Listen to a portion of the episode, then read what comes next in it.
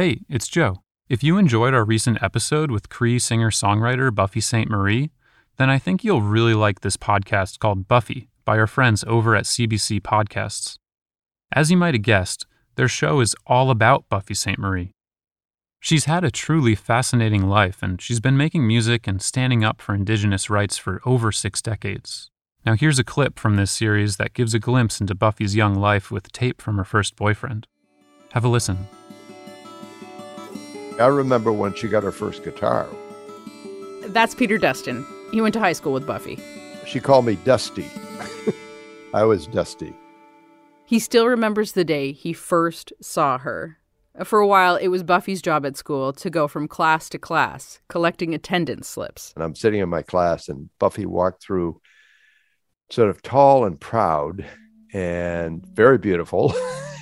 And I was a shy guy, and I noticed her right because she walked in front of the whole class to pick up the attendance slips. So that was my first introduction to Buffy. I mean, I've always called her my first girlfriend. In the stories Peter tells about their relationship, they sound like a regular teenage couple. We went all week to a Elvis Presley double feature at the drive-in. the same two movies every night for like a week. and Peter was there when Buffy learned to play that old guitar. I remember her building up the calluses in the ends of her fingers from the strings. that guitar, I think, I always thought was kind of a liberating key in her life. It got her out of her sort of insecure self and gave her some power and authority. That guitar was a game changer. It was an instrument that Buffy could take with her whenever or wherever she wanted to go. And that's the next thing she did. She got out. She got accepted to the University of Massachusetts, and she got the hell out of Javix USA. Oh, it was wonderful. it made all the difference in the world to me to get out of town. It was like I was free for the first time. I was free from bullies and predators. When Buffy moved away to university, her and Peter kept dating. And Peter straddles this really special time in Buffy's life. It's like he had a front row seat. He was at her first gigs in those college years when she was playing covers. These were, you know, traditional folk songs.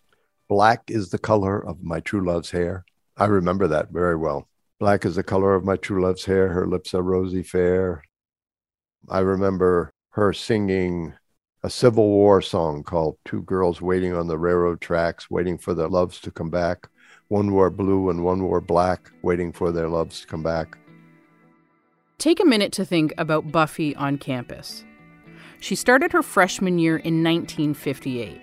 The student movement was starting to pick up, nonviolent protests, sit ins, marches, students rallying behind things like civil rights, speaking out against nuclear testing, the draft, the Vietnam War, and the folk music scene was big on campuses. There was a cultural and musical revolution building, and Buffy was right in the middle of it all. Do you remember performing for people the first time? A little bit. I was performing a little bit, but it wasn't a big deal. Um, uh, there was a like a folk music club. You could get together with other people and play the guitar. And Taj Mahal and I used to go into the stairwells and play music together.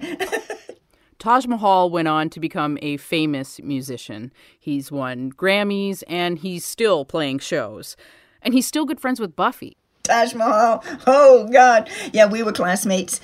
And um, there was a coffee house off campus. And by the time I was a junior, I had started dropping in and singing my songs at the coffee house off campus. I didn't think of myself as a songwriter or entertainer or anything. I wasn't Buffy Sainte-Marie. I was just a college kid. I was just trying to survive math. that was a clip from the CBC podcast Buffy.